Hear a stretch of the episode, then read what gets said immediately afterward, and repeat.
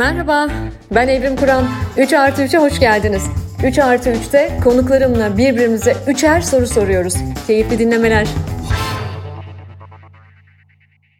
Herkese merhaba. 3 artı 3'ün yeni bölümüne hoş geldiniz. Bu bölümde konuğum Oy ve Ötesi Başkan Yardımcısı Hande Turan. Hande hoş geldin bölüme. Hoş bulduk. Çok teşekkürler Evrim. Cumhuriyet tarihinin en önemli seçimine artık sayılı gün kala. Şafak e, bu çekimi yaptığımızda Şafak sanırım 41-42 falan oldu. E, takdir edersiniz ki sevgili 3 artı 3 dinleyicisi artık biraz hayatın gerçeklerinden bahsedeceğiz. Ben şimdi size Hande'yi tanıtacağım. Sonra her programda olduğu gibi birbirimize elbette birbirimize paylaşmadığımız üçer soru soracağız. Hande e, şaşırmayacaksın sevgili 3 artı 3 dinleyicisi. Tesadüf yok tevafuk var. E, yine bir Ankaralı. e, Ankara Özel Tevfik Fikret Lisesi'nden sonra e, okuldaşız biraz onunla Hacettepe Üniversitesi'nde iktisat eğitimi aldı. E, çalışma hayatına bankacılık sektörüyle başladı ama sonra çok başka işler de yaptı. E, ve şu anda Oy ve Ötesi Başkan Yardımcısı.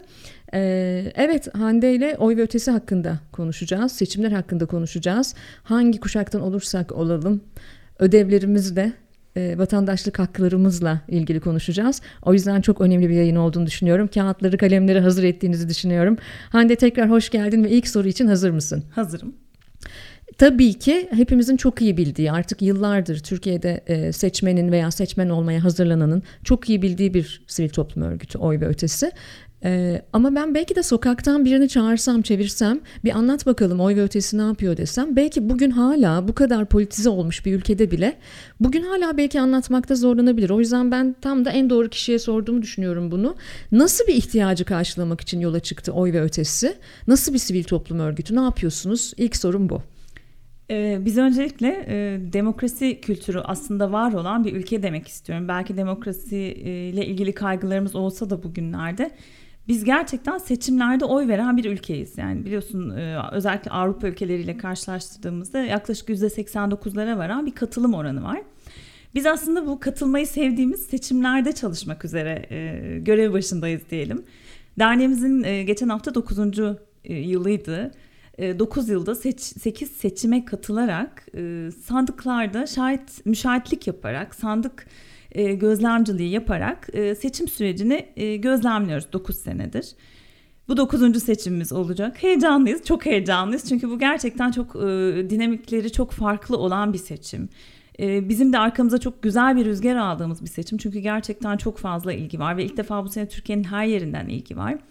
E, sokakta birisine sorarsan tanıyor mu dediğinde e, valla tanıyor. Yani geçen hafta fizik tedavideki fizyoterapist e, sandık güvenliğiyle uğraşıyorum dediğimde Aa yoksa oy ve ötesi mi dedi. Ve o kadar hoşuma gitti ki çünkü kendisi Samsun'da okumuş. Daha sonra Antalya'da çalışmış ama o da kariyerine hepimiz gibi bir sandıkta başlamış müşahit olarak. Bunları duymak bizim için gerçekten çok e, kıymetli. E, dediğim gibi 9 yılda 8 seçim. Ee, önce İstanbul'da başladık. Sonra diğer illerden de istek geldi. Biz de yapabiliriz dediler. Ve şu anda Türkiye'nin 81 ilinden gönüllü kaydı alıyoruz. Çok çok mutluyuz. Ee, gönüllü sayıları nasıl gidiyor diyorlar. Ben 25 katı arttı diyorum. Çünkü hiç kimsenin gelmediği bir şehirden 25 kişinin varlığı benim için 25 katı bir artış demek oluyor. Ee, bizlere ihtiyaç nasıl doğdu? E, güvensizlikle doğdu. İnsanlar e, olmadıkları yerlerde neler olduğunu bilmiyorlar. Buralardan çok fazla yanlış bilgi de çıkıyor. Biliyorsun şu anda günümüzde yaşadığımız en büyük sıkıntı yanlış bilgi ee, ve biz biliyorsun gezi e, olayları sonrasında çıktık ve ben her yerde diyorum ki kesin bilgi eğitimler başladı kesin bilgi kayıtlar açıldı ee, biz işte bu bilgileri kesinleştirmek için de birazcık sandıktayız ee, oradayız bütün gün sabahtan akşama kadar eğitimimizle e, gözlemliyoruz, e, notlarımızı alıyoruz, e, rapor edilecek şeyler varsa dilekçe yazıyoruz, sandık başkanlarına veriyoruz ve daha sonrasında da tutanaklarla beraber e, tutanakların doğruluğunu teyit ediyoruz ve süreci başından sonuna gözlemliyoruz. Yani aslında siyasi partilere bir yerlerde e, seçim sürecinde eşlik ediyoruz. E, ama biz tabii ki bir dernek olduğumuz için sürecin başında ve sonunda yoğuz ve dolayısıyla bu sandık kısmında binlerce gönüllümüze beraber o günü orada geçiriyoruz. Yani 81 ilden e, dedin gönüllümüz var. Bu gerçekten muazzam bir şey. Çünkü ben Gezi'yi düşünüyorum mesela. E, Gezi de herhalde Türkiye'nin e, en geniş katılımlı e, evet. e, sivil hareketi idi. Ama orada bile 80 il vardı. 81 il yoktu. 81'in adı bizde e, evet. çok efsanedir. Evet. Dolayısıyla 81 il gerçekten muazzam evet. bir şey. E, ben kendi gençliğimi düşünüyorum. E, çok uzun yıllardır siyasetle ilgiliyim. İlk oy kullandığım yılı çok net hatırlıyorum 90'lı yıllar. E, ama o zaman tabii böyle e, sivil toplum örgütleri elbette yok. İsteyen siyasi partilerin gençlik kollarına üye oluyor. Ama sen bir siyasi partinin gençlik koluna üye değilsen, benim gibi o zaman genç olanlar 18 yaşında işte ilk oyumu kullanıyorum. E, o zaman çok da ne yapacağını bilmiyorsun. E, ben e, ilk oy kullandığım seçimde sandık görevlisiydim ama oy vermediğim bir siyasi partiden sandık görevlisiydim. Çünkü ne yapacağımı bilmiyordum. Annemin bir arkadaşı vasıtasıyla falan bir siyasi parti bana işte müşahit kartı çıkardı falan. O zamandan sonra da Türkiye'de yaşadığım yıllarda sıklıkla sandıkta görevimi aldım. Türkiye'den ayrılmadan önceki son seçimde de bir oy ve ötesi gönüllüsü olarak da kendi bölgemde çalıştım. Şimdi geçenlerde e, konuştuğum dostlarım, arkadaşlarımla bir yemekte e, bu konuda çok bilinçli, çok deneyimli, hayatında e, onlarca kez oy kullanmış e, son derece okumuş etmiş mürekkep yalamış dostlarım bana şey dediler ya çok az kaldı biz nasıl oy ve ötesi e, gönüllüsü olacağız ne yapacağız ne yapmak gerekiyor falan e, ben dedim ki bekleyin Hande ile ben yayın yapacağım orada bütün detayları zaten anlatacağız ama bildiğim kadarıyla şu anda eğitim süreçleriniz de devam ediyor değil mi? E, eğitim süreçleri yeni başladı Hı-hı. açıkçası çünkü e, genelgenin son halini bekliyorduk e, yıllardır verdiğimiz bir eğitim formatı var ama bu her sene genelgeyle beraber güncelleme gerektirebiliyor. Ee, bir de biliyorsun yani korkunç bir süreçten geçiyoruz. Yani 6 Şubat'ta hayatımız durdu. Ee, ve bu da tabii ki e, yaşadığımız bu felaket seçim sürecine de etkileri olacak bir e, süreç. Çünkü şehirler yok oldu, okullar, binalar, mahalleler yok oldu. Dolayısıyla seçim genelgesi de biraz daha geç yayınlandı. Ee, seçim genelgesini şu an eğitimimize adapte ettik ve ilk eğitimimizi bu hafta Ankara'da Ottu Vişnelik'te veriyoruz. Harika. Hangi gün ilk eğitiminiz? Ee, aslında sen yayınladıktan sonra vermiş olacağız. Ee, Perşembe günü. Ee, ama bundan sonrası bütün illerde böyle büyük eğitimlerimiz olacak. Biz herkese diyoruz ki sosyal medyadan takip edin. Eğitimlerimize bekliyoruz. Ee, nasıl gönüllü olunuyor? Senin arkadaşların ne yapacaklar sorusuna evet. gelirsek. Kayıtlarımızı açtık. Ee, şu anda kayıtlar devam ediyor. Fakat binalar hala belli değil. E, YSK'dan bina listesi açıklanmasını bekliyoruz. Onun için şu anda il, ilçe, mahalle bazında kayıtları alıyoruz. Oy ve ötesi e, .org'dan e, kayıt ol butonuna basarak kaydolabilirler. Aramaları da yapıyoruz. Kaydolduktan kısa bir süre sonra aramaya çalışıyoruz herkesi. Fakat hepimiz gönüllüyüz biliyorsun. Hepimizin başka işleri var. Aralarda da öğlen arasında gönüllülerimizi arıyoruz. İşte kaydınızı aldık. Sizi ilçenize atıyoruz, e, mahallenize atıyoruz diye. E, aramaları da yapıyoruz. Bizim eğitimlerimize katılmak için hiç kimsenin derneğimize gönüllü olması gerekmiyor bu arada. Yani eğitimlerimiz herkese açık. Ben oy ve ötesi gönüllüsü olmak istemiyorum ya da ben aslında bir partiye kayıtlıyım, sandıkta görev alacağım vesaire diyen herkese eğitimlerimize çağırıyoruz. Hatta seçmenleri de çağırıyoruz. Kapımız dediğim gibi herkese açık. Sosyal medya üzerinden de eğitim takvimini yayınlıyoruz. Yavaş yavaş bütün illerde çok güzel, çok büyük eğitimler yapacağız. Bu sene 50 ilde 50 büyük eğitim diyoruz. Diğer illerde olmayacak e, anlaşılmasın. Çünkü her yerde küçücük küçücük biz mahalle evlerinde bile aslında e, eğitimler yapıyoruz ama e, bu sefer böyle 500'lerle binlerle her ilde bir araya gelmek istiyoruz. Daha önceki tecrübelerimizde Anadolu'da bir ile gidersin o kadar çok izdiham olur ki deriz ki salonu biz uzatmak istiyoruz. Bir 3 saat daha uzatıp ikinci bir grup alırız. Yani eğitimcinin de biliyorsun en büyük haz aldığı şey merdivenlerde, yerlerde, ayakta, kenarlarda insanların 3 e, saat sabırla dinleyerek not alması. Biz de bundan çok çok mutlu oluyoruz. Çünkü hiç kimse sıkılmadan herkes aklında birçok soruyla gelip e, o sorularına cevap bulduğu bir eğitimle e, sanda hazırlanmış oluyor. Bu çok heyecan verici. Bununla ilgili daha sorularım olacak ama şimdi ilk soru sırası sende. Peki. Şimdi sen e, aslında birazcık böyle m, gençlerle ilgili, jenerasyonlarla ilgili çalıştığın için e, sormak istiyorum.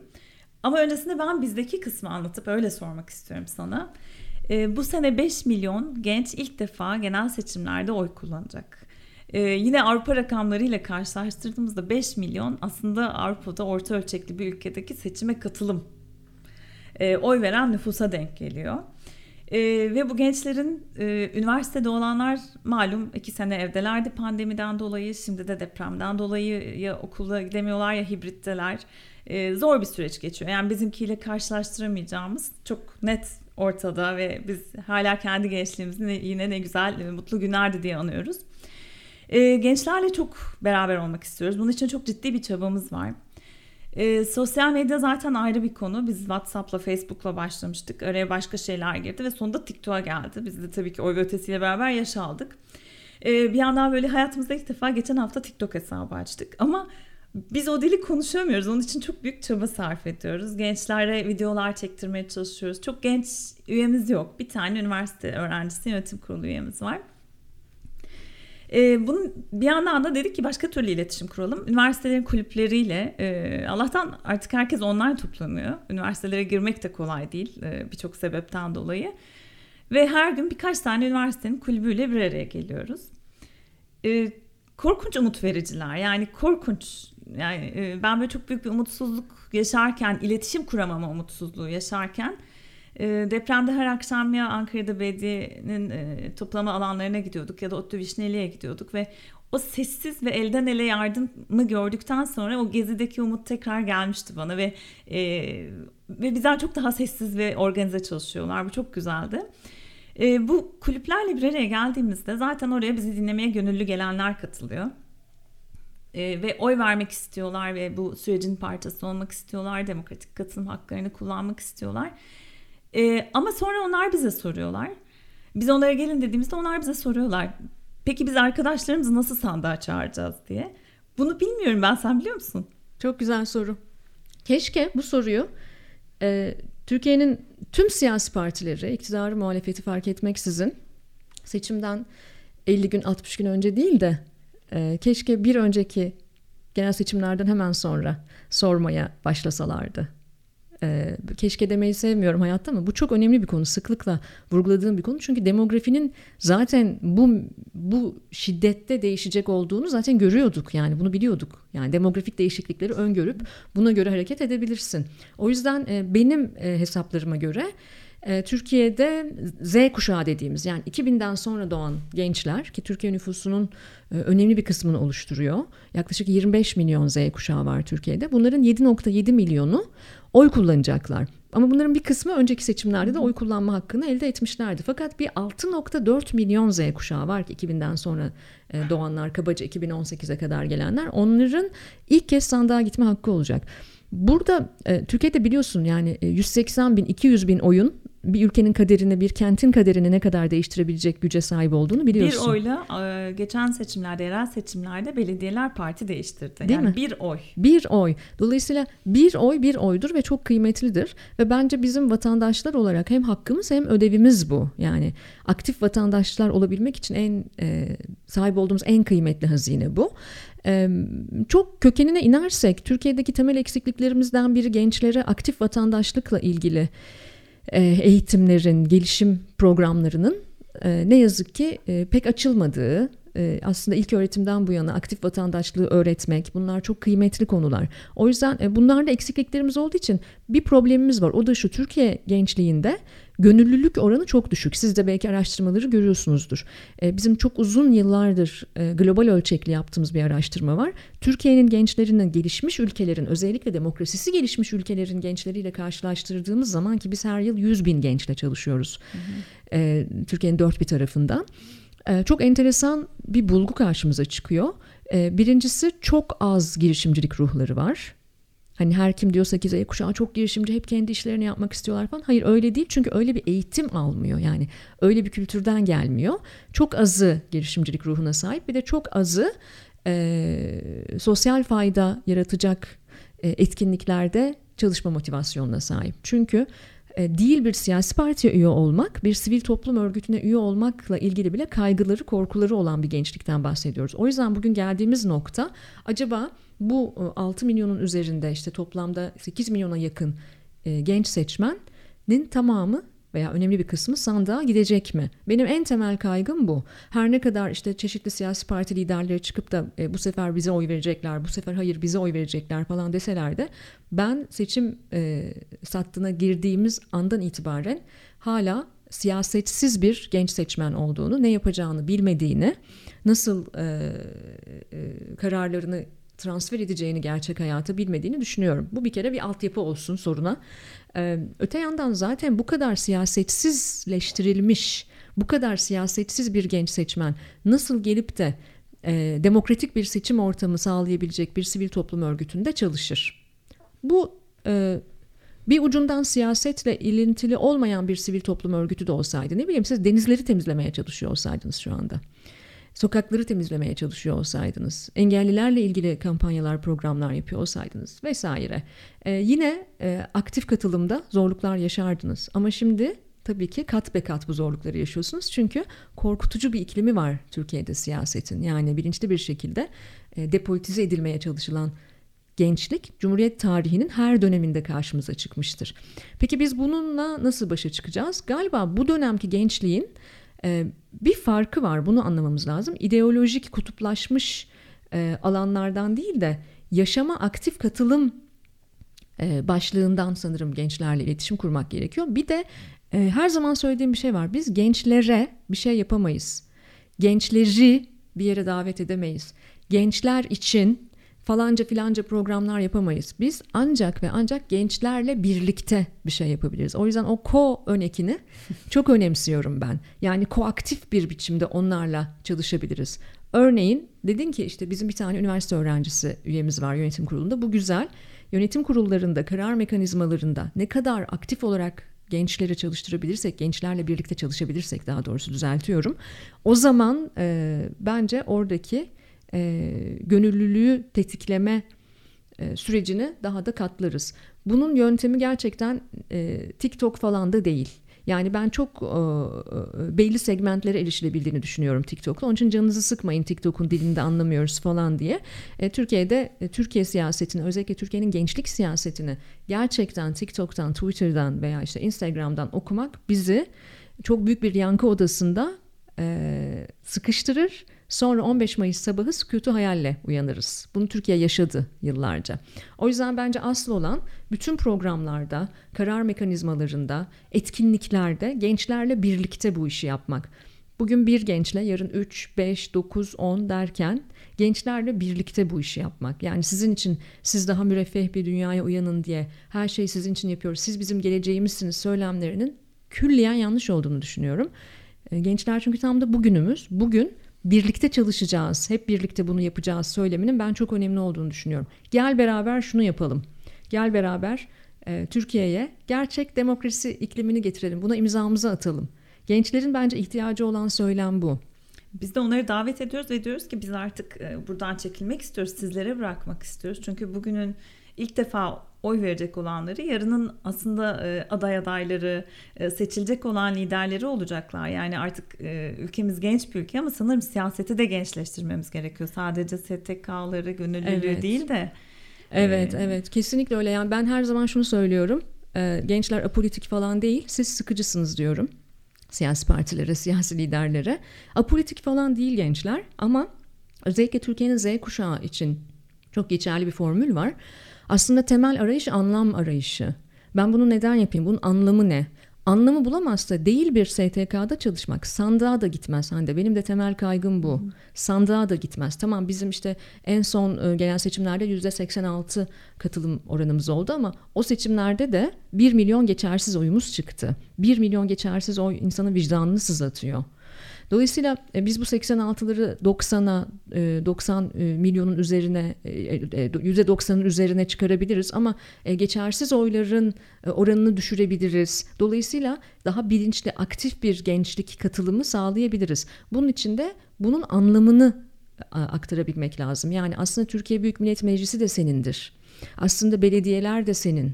Aslında belediye meclisleri de senin ve sen orada sadece seçme değil seçilme hakkına da sahipsin. O yüzden evet siyaseti de gençleştirmemiz gerekiyor. Şimdi çok az kaldı listelerin açıklanmasına. E, yanılmıyorsam 14 Nisan'da siyasi partiler final listelerini açıklayacaklar. İşte o zaman biz göreceğiz. E, gençler bizim geleceğimiz, gençleri şöyle seviyoruz, aman da ne tatlısınız diyen siyasi partilerin aslında gençlere ne kadar önem verdiğini listelerden göreceğiz. Seçilebilir yerlerde bakalım gençler var mı? Seçilebilir sıralarda e, gençler temsil ediliyor mu gerçekten? O zaman bunları göreceğiz. E, bu sebeple böyle bir Türkiye inşa edebilmemiz için bugünden sivil toplumda yerlerini almaları gençlerin çok kıymetli. Çok kıymetli. Evet biz de o yüzden onları e, gerçekten bir dernekle bir işbirliği içerisindeyiz. O kadar kıymetli ki o gençlerin çabası. Çünkü bunlar zaten dernekçilik yaptıkları için çok daha organizeler, çok daha pratikler, iletişimi açıklar. E, dolayısıyla onlara tabii birazcık iş, düşüyor. Yani kendi jenerasyonun işini yüklenmek durumunda olan biraz daha e, aktif olan gençler var. Artık onlarla süreci tamamlamayı umuyoruz ve ondan sonra da onlara devam ettireceğiz. Umarım e, gençlerin tabii kızdığı zaman zaman bu konuşmalarla ilgili bana da kızdıkları bir şey oluyor. İşte bize çok fazla e, görev biçiyorsunuz yani siz bu ülkeyi bu hale getirdiniz ve şimdi bizden bunu toparlamamızı istiyorsunuz falan diye. E, bir kere özür dilerim. Evet önceki jenerasyonlar size daha yaşanır bir Türkiye bırakabilirdik. E, ama benim jenerasyonum, senin jenerasyonun biz aslında bugünün gençlerine göre çok daha şiddetle depolitize edildik edilmiş bir kuşaktık. E, ama e, izin verin hep beraber bu temizliği yapalım. İzin verin hep beraber çoklu kuşaklar olarak birlikte çalışalım. Yani sadece gençler çalışsın da demiyoruz. Birlikte çalışalım.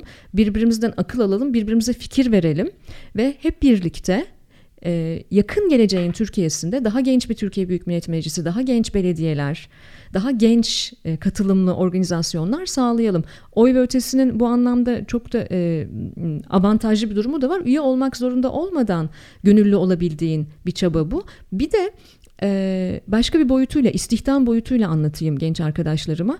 Herhangi bir sivil toplum örgütünde e, bu tarz kolektif çalışmalarda öğrencilik yıllarınızda yer almanız sizin kariyer yaşantınızda da size çok büyük avantajlar sağlayabilir. Çünkü kolektif çalışma yani bir organizasyon içinde çalışma, bizim jargonumuzla bir örgütsel kültür içerisinde çalışma sizin okulda öğrenemeyeceğiniz bir şey.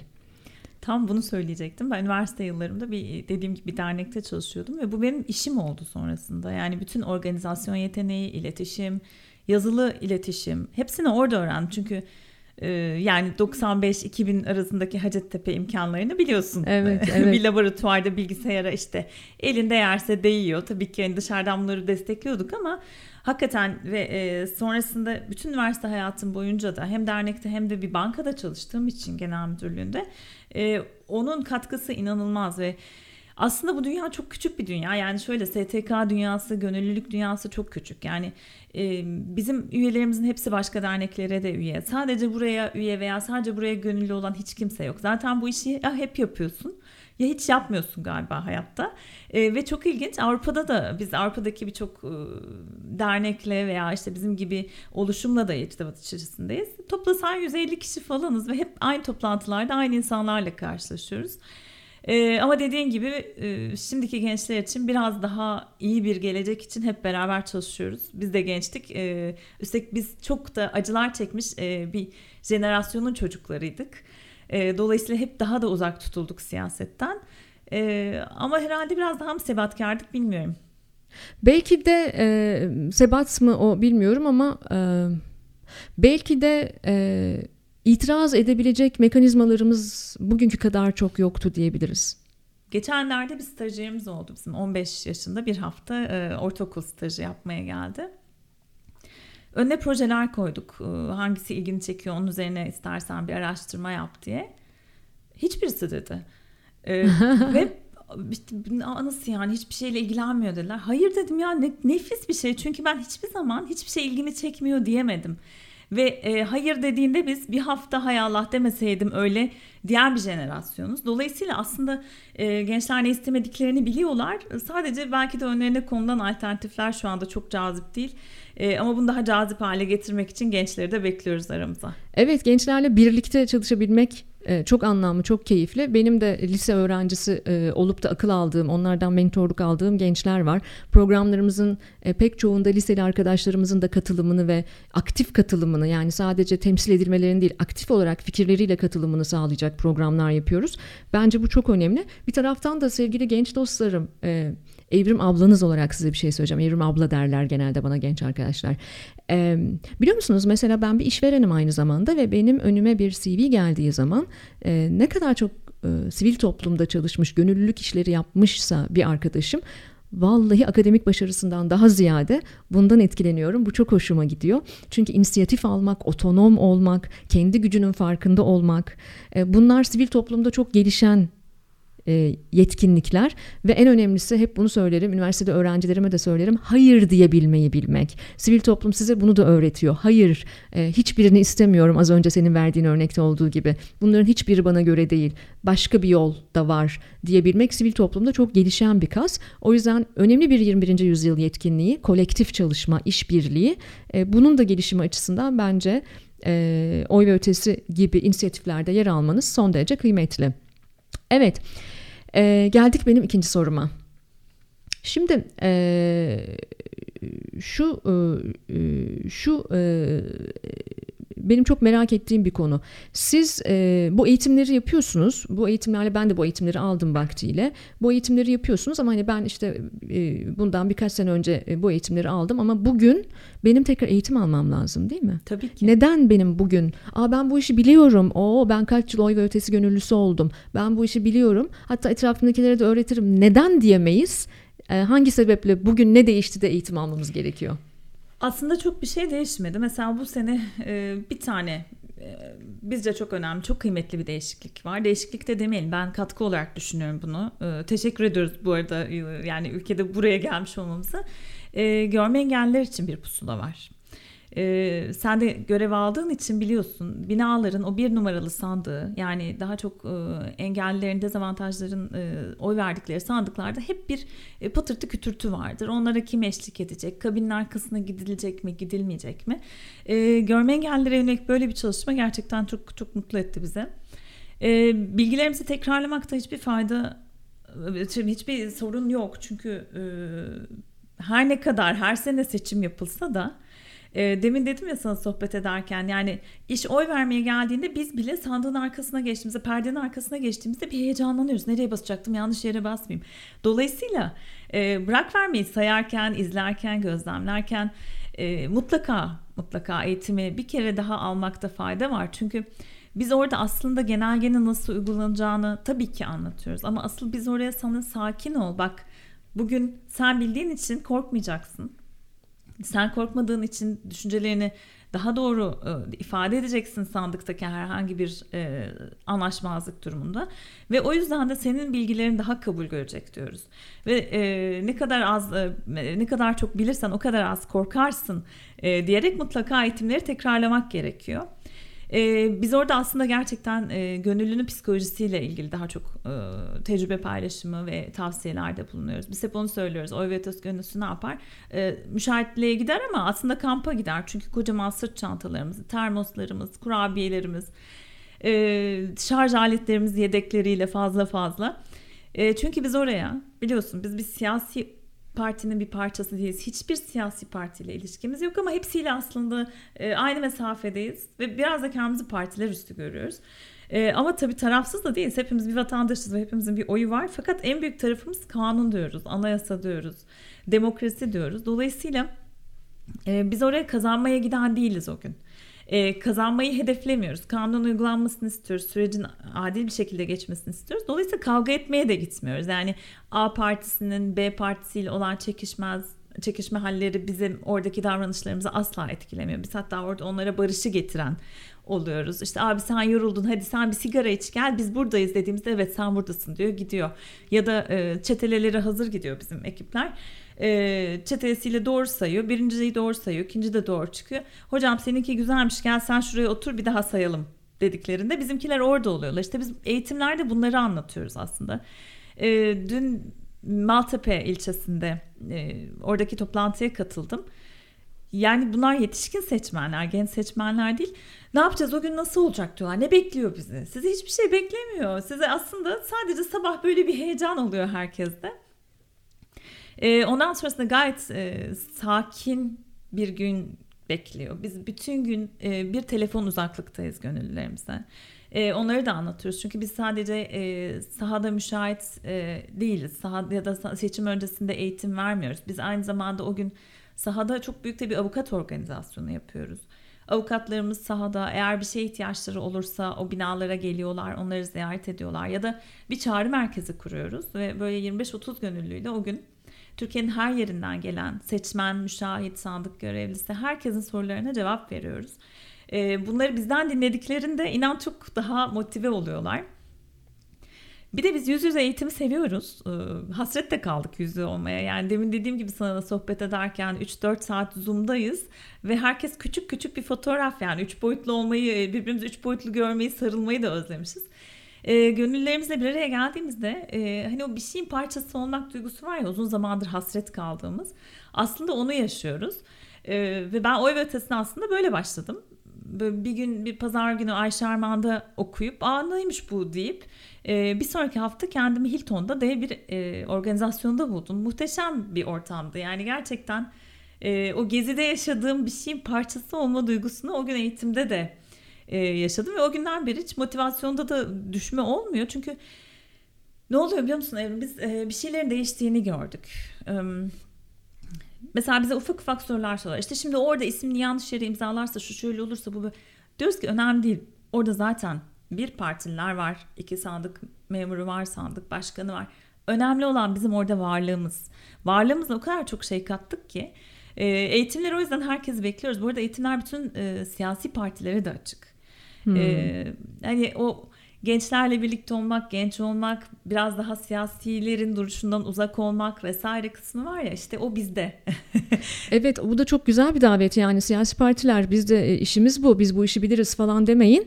Gidin bir bakın bakalım sokaktaki herhangi vatandaş, sivil halk nasıl ele alıyor ve neden bir siyasi parti e, üyesi olarak bu sürecin içerisinde olmayı değil de bir STK'nın parçası olarak bu sürecin içerisinde olmayı tercih ediyor. Bunu görmek için de bence güzel bir deneyim. Ee, geçen seçimlerden bir tanesinde Sarıyer'de bir e, kocaman bir belediyenin binasında bir salonda bir partinin eğitimi vardı. Aşağıda da küçük bir salonda bizimki vardı. Hatta yukarıya çıktım öbürünü gördüm. Ay bu salon güzelmiş keşke biz alsaydık dedim. Sonra bir baktım salon yavaş yavaş boşaldı. Bizim böyle tahta sandalyelerin üstüne oturmaya başladı herkes.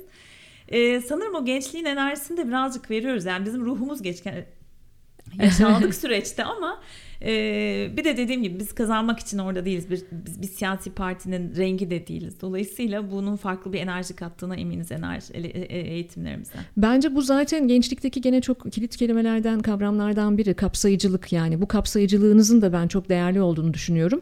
Ee, bir siyasi partiyi temsil etmek falan değil. Hatta e, benzemezleri bir araya getirmek. Bu ülkenin tam da ihtiyacı olan şey. Sen az önce anlatırken benim en son oy ve ötesi gönüllüsü olarak e, çalıştığım seçim aklıma geldi. Evet sabah erkenden kalktık. E, gün ağarmadan çantalarımız hazırdı. E, içine bir sürü e, hazır çorba koymuştum. Çünkü biliyorum yani e, insan çok acıkıyor. Her siyasi parti kumanya getiremeyebiliyor. Bütün gün ve gece oradasın falan. Ve öyle enteresan bir şey deneyimledim ki normal şartlar altında asla sosyal hayatımda bir araya gelemeyeceğim çok çeşitli farklı ideolojilerden, farklı siyasi parti temsilcilerinden, e, benim çalıştığım, bulunduğum bölgede insanlarla benim ilişkilerim sonradan devam etti biliyor musun Hande? Yani e, onlar oy ve ötesi gönüllüsü de değildi ama oy ve ötesi gönüllüsünde öyle bir bakışları var ki bu insanların. Yani e, yedi mahalleden, yedi renkten insanla benim seçimden sonra da ilişkilerim devam etti. Bu bence çok kıymetli bir ya deneyim. Bu bir okul aslında. Yani hepimiz için bir okul. Yani biz de öğreniyoruz. Çünkü dediğin gibi aslında çok da böyle karışık yaşamıyoruz. Küçücük hayatlarımız var yani büyükmüş gibi gözükse de yani dünya ile bağlantılıyız ama aslında evlerimizde küçücük dünyalarda yaşıyoruz. Ee, ilk tecrübemde sandıkta e, bir bar fedaisiydi yanımda oturan arkadaş ve gerçekten ayılması öğleni buldu. Ee, sonra çok güzel ben onu içirdim kahvelerini besledim ettim. Sonrasında dedim ki hadi sen dinlendin biraz sanki. Otobüse binsene dedim çuvallarla beraber. Bak gitmeye adam arıyorlar. Sen de gitsene dedim. Ve hakikaten yani inanılmaz bir şeydi. Çünkü ben o, o kişiyle bir daha hayatımda belki de karşılaşamazdım hiçbir yerde. İkincisinde de Üsküdar'da çok e, muhafazakar bir e, yerden e, gelen bir genç vardı ve 18 18 yaşını birkaç ay önce doldurmuştu. Babası da partiden yazdırmış. O da gelmişti oraya. Ve günün sonunda o zaman ben de böyle bir e, kültür satıyordum gerçekten. E, o zaman çocuk dedi ki bana ayrılırken abla bugün başıma gelen en iyi şey sensin dedi. Ve ben onu iş yerime çağırdım. Ee, Üsküdar'da oturuyor. Benim de iş yerim Nişantaşı'nda. Hiç geçmemiş. Yani Beşiktaş'a hiç geçmemiş. e, Beşiktaş'tan 10 dakikada yürüyebileceğin Nişantaşı zaten onun için o kadar uzak bir dünya ki yani e, dediğin gibi hakikaten çok farklı bir dünyaya pencere açıyor. Çok renkli dostluklar ve e, sonrasında devam ede gelen dostluklar da yaşıyorsunuz. Sadece gönüllülerin kendi arasında değil, gönülsüzlerle aranızda bile bir gönül bağı oluşuyor oy ve ötesi deneyimini yaşadığınızda. O yüzden buradan bir kez daha seslenmek istiyorum. E, ülke için, mahalle için, memleket için, demokrasi için ama haydi onları da bir tarafa bırakalım. Kendiniz için hayatınızda en az bir kez oy ve ötesi gönüllüsü olun. Ve sırası, e, ikinci soru sırası sende. Tamam ben yine e, senin konularına gelmek istiyorum Hadi gel. ama biraz da seçimle de birleştirmek tamam. istiyorum. E, biliyorsun çok fazla göç veriyoruz. Evet. E, özellikle e, son birkaç senede e, okumuş beyaz yakalı birçok insanı e, kaptırdık diyelim yurt dışına. e, sence bu e, gönüllü zorunlu göç edenler ya da zorunlu gönüllü göç edenler bilmiyorum nasıl bir sıralaması var bunun. Yavaş yavaş dönecekler mi? Farklı bir rüzgar eserse ülkede. Çünkü Mehmet e, geçen gün bir takım meslek örgütlerine gitmiş ve demişler ki ufak tefek geri dönenler var. Yani insanlar bir şeylerin değişmesini bekliyor olabilir mi geri dönmek için yoksa giden mutlu mu? E, olabilir. E, nereden biliyorum? E, birincisi ben bir göçmen olduğum için ve bir süre önce Türkiye'ye geri dönmüş biri olduğum için ama bunun da ötesinde e, benim üçüncü kitabım Onlar Göçtü Buradan e, tam da bu konu üzerine yaptığımız bir araştırma üzerine yazdığım bir kitaptı. 2018'den sonra hızla artan özellikle istihdam edilebilme e, olasılığı kuvvetli, yetenekli, yetkin insan, genç insan göçü çok dikkatimi çekiyordu bizim araştırmalarımızda. O yüzden e, bu alanda biz bir araştırma yaptık ve yüzlerce e, ülkeye gitmiş 3000 küsür göçmenle çalıştık.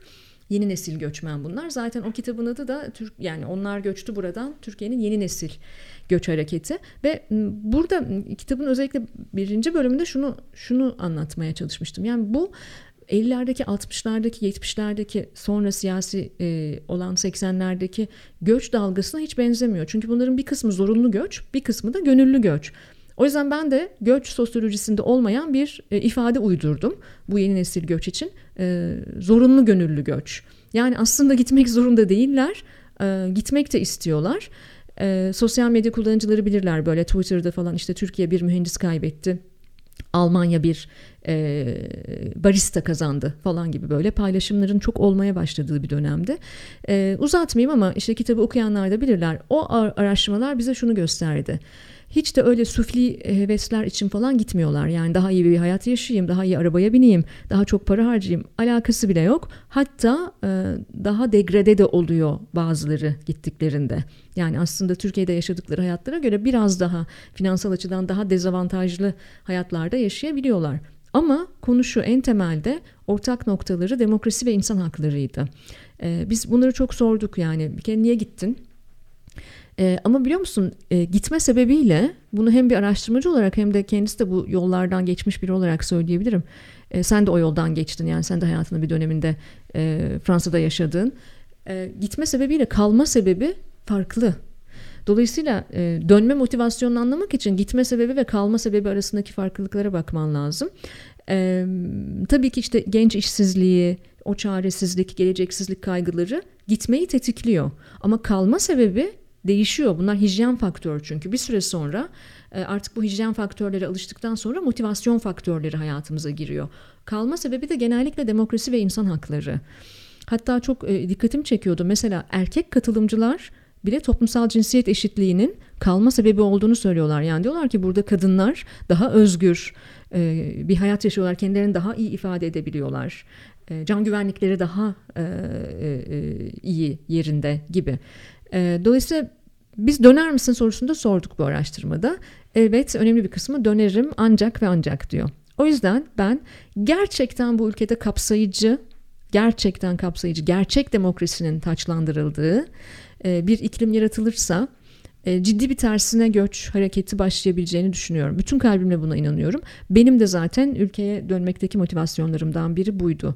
E, artık ülkeden aldığımızı ülkeye geri vermek özellikle işte ben 6 yıl kadar yurt dışında yaşadım ama e, ilk gençliğinden, öğrenciliğinden itibaren yaşayan oralarda e, oralarda çok ciddi bir bilgi birikimi ve e, küresel vatandaş olma deneyimi yaşayan farklı meslek gruplarında kıymetli e, anılar, bilgiler, deneyimler biriktiren genç orta yaşlı dostların, vatandaşlarımızın Türkiye'ye dönme ihtimalleri bu ülkenin ne kadar zenginleşeceğini, biliminin, sanatının, kültürünün, bürokrasisinin ne kadar zenginleşeceğini gösteriyor.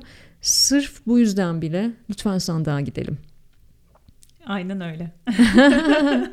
evet geldik benim son soruma.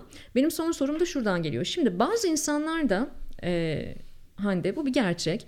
Fiziksel olarak da çok yorulmak istemiyor. Çok yorgunum zaten diyor. Ben çok yoruldum diyor. E, zaten geç saatlere kadar çalışıyorum falan filan diyor. İşte şimdi oy ve ötesi gönüllüsü olmak için böyle işte bir takım eğitimlere katılacaksın falan tamam ama sabahta işte 5'te 6'da kalkacaksın sırt çantanı hazırlayacaksın gideceksin orada işte e, belirsiz saatler oturacaksın zor şartlar altında çalışacaksın falan. Ben diyor bunu yapmayayım diyor bazı insanlar ama gene de e, oy ve ötesi için oturduğu yerden seçim günü hizmet edebilir mi? Yani fiziksel bir hastalığı olabilir, rahatsızlığı olabilir, e, git, gitmeyi tercih etmeyebilir ee, daha içe dönük biri olabilir, sosyalleşmek istemeyebilir o ortamda. Onlara da sunduğunuz destek olma opsiyonları var mı?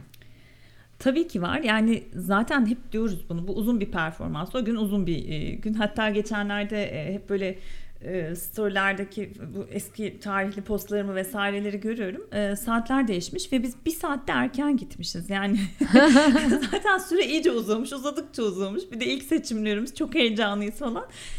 Ee, ben en azından kendi annemlerden örnek vermek isterim. Annem mesela diyor ki ya biz de gelsek ama yapamayız. Çok uzun işte gençler var mesela. Aa dedim bir sene ve sandviç yapın. Ne olur sandviç yapın dedim ve Sincan'a gidin. Ben size birkaç tane okul adı vereyim. Oralarda dağıtın. Çünkü oralarda çok büyük binalar var ve gerçekten e, bu uzun günde götüreceğin bir tane bir meyve suyunun, bir tane küçük bir sandviçin herkese e, faydası vardır. Sonra o zaman o seçimlerden bir tanesi bir arkadaşım da annesi bir fotoğraf çekmiş yollamış. Evde kurabiyeler yapmış. Kurabiyelerle de tezgaha oy ver yazmıştı. ah çok tatlı. e, şimdi şöyle seçim gününün sonunda e, bizim bir uygulama üzerinden biz seçim sonuç tutanaklarını topluyoruz. E, daha öncesinde buna T3 diyorduk.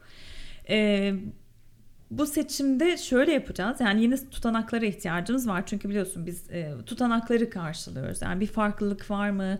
E, çünkü siyasi partilerin 48 saat, e, Cumhurbaşkanı adaylarının da 24 saatlik bir itiraz süreci var. Dolayısıyla o ne kadar çok ve ne kadar hızlı tutanak toplarsak bunları siyasi partilerle paylaşıyoruz.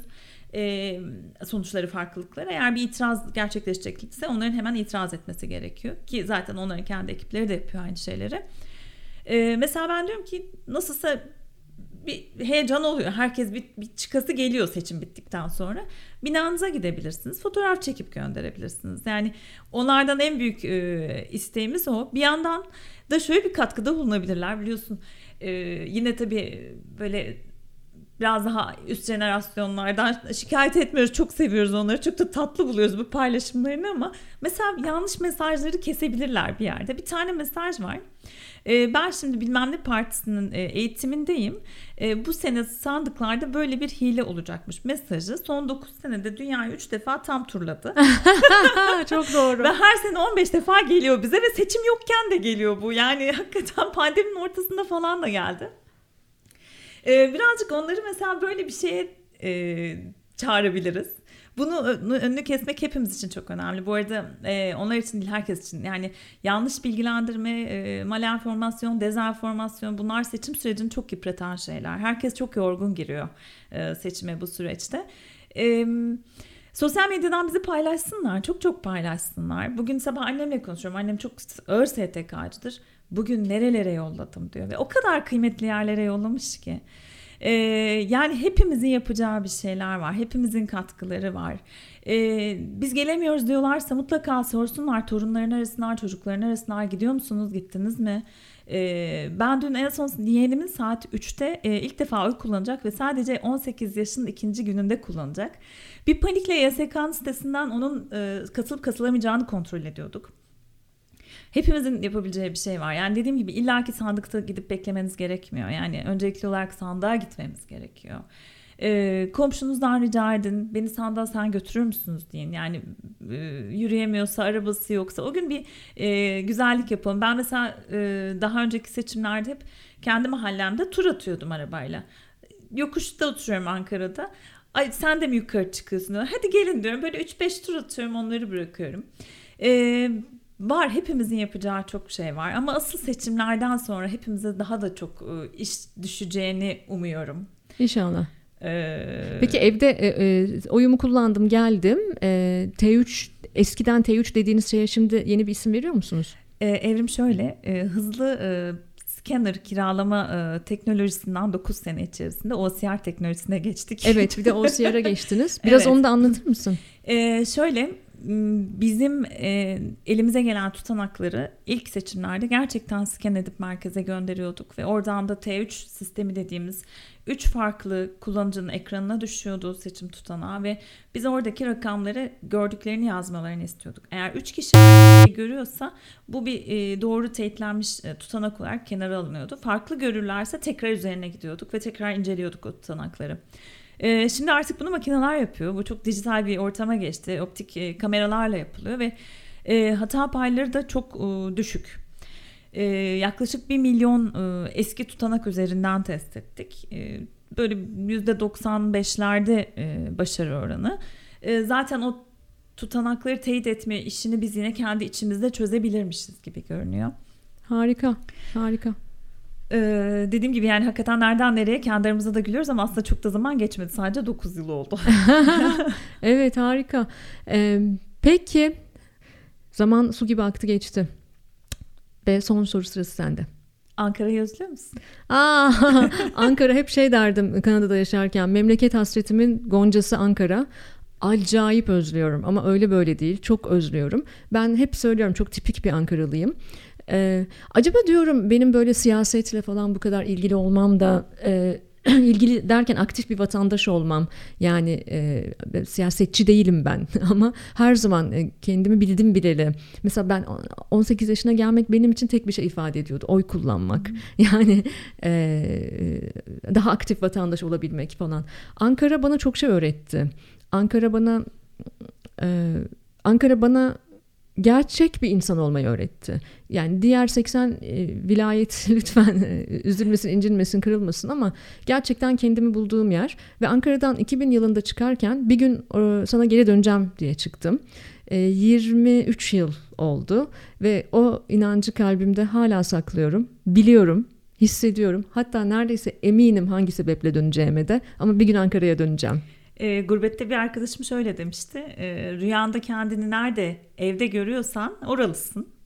E, ve o hep kendisini bahçeli evlerdeki evlerinde görüyormuş. Yani yıllardır Londra'da yaşamasına rağmen. E, hakikaten e, dediğin şey çok doğru. Ben de e, sana gelirken bunu düşünmüştüm. Yani ben nasıl bu, buraya bu, bu işe bulaştım diye. Ee, bir gün evde kahvaltı ediyorduk ve bir anda avize şıkırdamaya başladı. Masa bir yerinden oynadı. Ee, o gün Uğur Mumcu öldürülmüştü. Ee, sonra başka bir gün kardeşim sokakta oynuyor ve korkunç bir patlama oldu evimizin yanında. Ve kardeşimi bulamıyoruz. Bir yandan ne oldu panik yaşıyoruz. Ee, kardeşim Bahri Uçuk'un e, cenazesinin başında bulduk. Yani 7 yaşında reaksiyon o reaksiyonla koşmuş gitmiş. E, dolayısıyla biz Ankara'da biraz daha bu şeyleri gördük herhalde. Yani buradan e, daha duyarlıyız demeyeceğim ama bunun hep içindeydik. Çünkü e, ben eh, ehliyeti aldım, e, trafiğe çıktım. Cumhurbaşkanlığı korteji bir savururdu beni. Ben kaldırımın üstüne çıkardım ve hep şey derdim İstanbul'daki şoförler bana şoförlük öğretmesin. Ben protokol yolunda araba kullanmayı öğrendim. E, bu bizi biraz daha herhalde o meclis koridorlarından da uzaklaştırmıyor. Yani daha bir e, siyaset korkutmuyor ama biz siyasetçi değiliz dediğin gibi. Ben hiç değilim. Yani bazen hatta böyle bir programa çıkacağımız zaman babamı arıyorum. Baba ne oluyor gündemi bir anlatsana ben çalışmaktan hiçbir şeyin farkında değilim diye. E, ama çok da uzakta değiliz yani. Evet gerçek yaşamın çok içerisindeyiz ee, ve ben evet Ankara'da ee, hani şöyle trafikte İstanbul'a geldiğimde bunu hissetmiştim yani deneyimlemiştim. Şimdi İstanbul'da geldim bir gün yanımda araba durdu. İçinde Orhan Gencebay vardı ve bu bana çok tuhaf geldi. o kadar tuhaf geldi ki e, arabada başka işte İstanbullular vardı ve ne oluyoruz ki falan dediler yani ne var ki bunda. Sonra şunu düşündüm ama Mesut Yılmaz yanımda duruyordu e, örneğin Ankara'da yolda giderken evet. de tamam mı? Evet. Ve bu da bir İstanbul'a çok garip gelebilirdi belki. İşte Cumhurbaşkanı korteji, başbakanın arabası bilmem ne bakanlar falan e, veya işte e, lisede ortaokulda sınıf arkadaşlarım içerisinde bir sürü siyasetçi çocuğu var ve e, biz daha çok küçük yaşlarda siyaset veya bürokrasi ko- e, konuşmaya başlıyoruz falan. Ankara böyle bir yer. İstanbullular der ki Denizi yok ama çok sıkıcı. Ben de İstanbullulara diyorum ki denize çok yakın bir yerde oturuyorum ben İstanbul'da. en son ne zaman şöyle bir iki adım yürüyeyim de deniz havası alayım dedim onu da bilmiyorum. Ee, Ankara'yı çok seviyorum, çok özlüyorum. Ee, bir gün kavuşacağımızı, buluşacağımızı biliyorum Ankara'yla.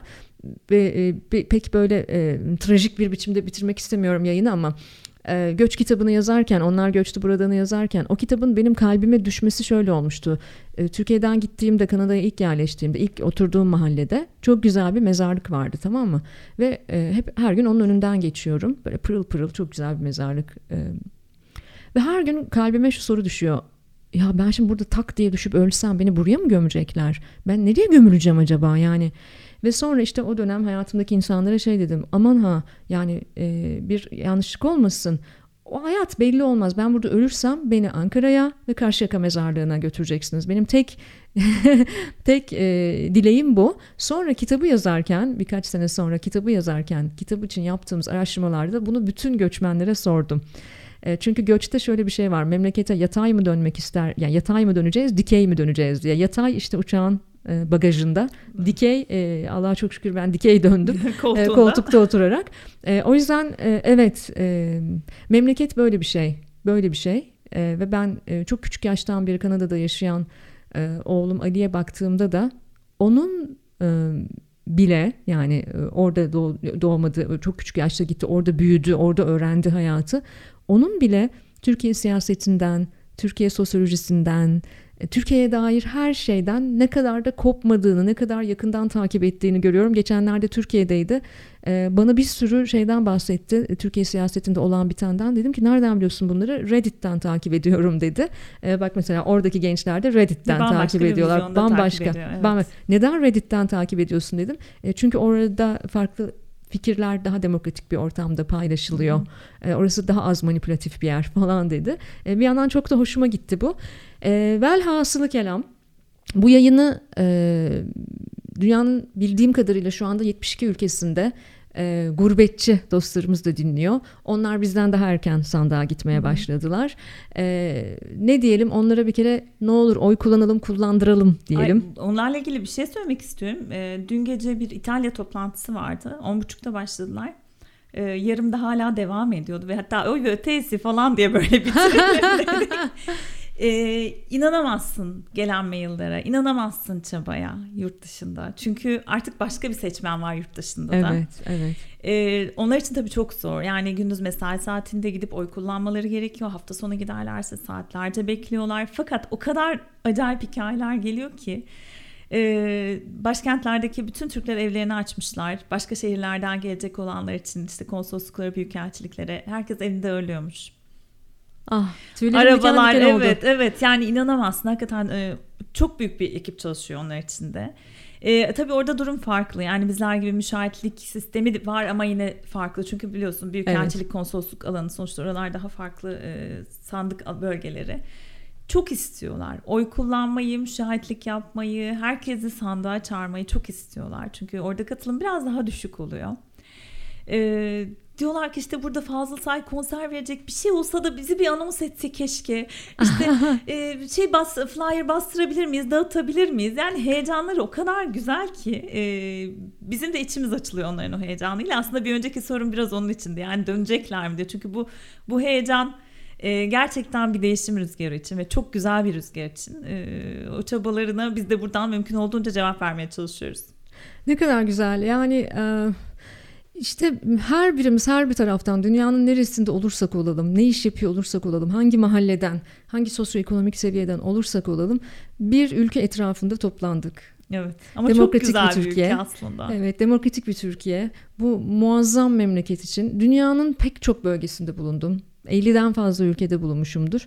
Romantize etmek istemiyorum e, hiçbir şeyi ama Ee, öyle güzel bir ülkemiz var Evet. ki, öyle şahane ki insanıyla, kültürüyle, doğasıyla, çeşitliliğiyle, zenginlikleriyle ve biz bence bu ülkeyi yeniden yaşanabilir bir ülke yapacağız. Bana umut verdin. İyi ki geldin Hande yayına. Çok mutlu oldum ben de gerçekten. Görüşmek üzere. Görüşmek üzere.